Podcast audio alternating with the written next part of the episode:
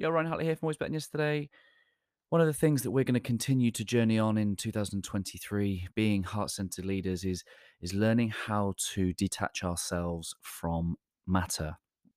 And what I really mean by that is, as we deepen our heart-set connection, as we deepen our um, essence and spirit of love for self and and love for nature, we have to let go of this uh, attachment and desire for things of this world, people, places, possessions.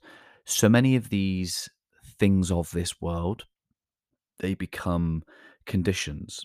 It's almost like we um, set conditions on we'll be happy when we are uh, in a certain place. Uh, I'm in my happy place, or you have certain goals and desires and possessions, or maybe you're with certain people and that desire creates attachment.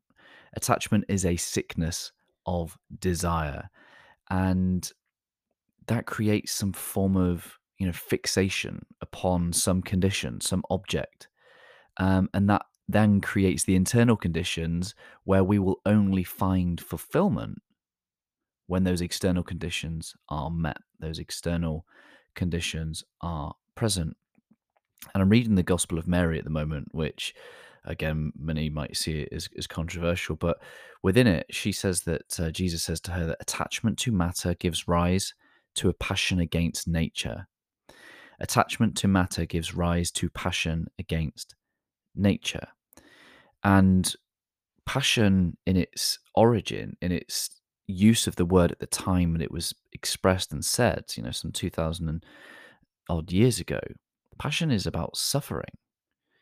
Um, it's not the way that we interpret the word passion to be now. It's about suffering. And so, suffering against nature, what that really means is that nature in itself, it comes and it goes, it rises and it falls. Look at the seasons, look at the trees. There's a period of birth, period of growth, and then there's a period of death. All things are temporary. We can't take anything with us. So it's not our true nature to attach ourselves to that which we know to be transitory or impermanent. I mean, these things in themselves, people, places, and possessions, they're not harmful in themselves. It's our desire for them, it's our culture that makes us believe that we lack in some way, that we need to have more and do more in order for us to be more and uh, feel fulfilled. It is our attachments and our desire for those things of this world. We have to learn to embrace this sense of amor fati, this concept of we love whatever is, not just choosing whatever is pleasurable, but learning to love for whatever it is that comes and rises and falls. Once we come to learn this, once we, whether it be a spiritual awakening, a conversion, or just a sheer acceptance that it's not the things of this world, not, these um, possessions and places and people that should be the focus of our desire, we come to learn how to work more in harmony with nature rather than fighting against it. I think our true desire, our true nature is creation, is expression. It's not possession and having things and and simply being in a state of love and lust and enjoyment. I don't believe that to be. I'll take the word love out um, because I, I have just used it in the kind of hallmark sense of um, of the word, which is is more akin to uh, temporary emotion.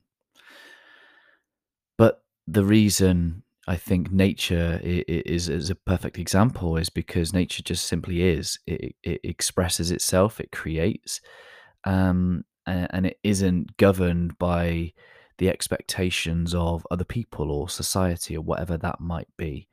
So you can really check your desires to know whether they're intellectually driven, uh, because they will come from somewhere else other than you. They will have uh, have created a sickness within your heart of desire that is some form of cultural expectation that is probably there because you first and foremost feel like you lack uh, or inadequate without the very thing with which you desire. Culture and marketing is at its best, as we're told, when people are left to feel inadequate without the products. That is what modern marketing is all about. It's creating so much desire within people that it's creating sickness because there's an inflammation of emotional desire for things, which leaves us feeling empty and unfulfilled without them.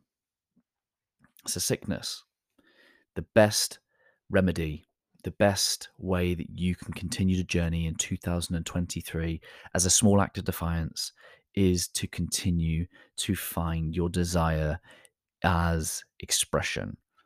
Your greatest desire should be to express your true nature, who you are, what you stand for, what you care about, and to live in harmony with nature. And when I mean in harmony with nature, I don't mean stripping off and and, and uh, heading to rivers and and getting into the trees and hugging the trees. What I really mean is to live in harmony with with what we were truly here to do, which is to love ourselves, love each other, not have all this desire for things and attainment, but for expression and communication and service and connection. And, you know, Lamarck talks about this uh, form of evolution that we are not told, which is that our evolution was based on a collaboration with nature, with our environment.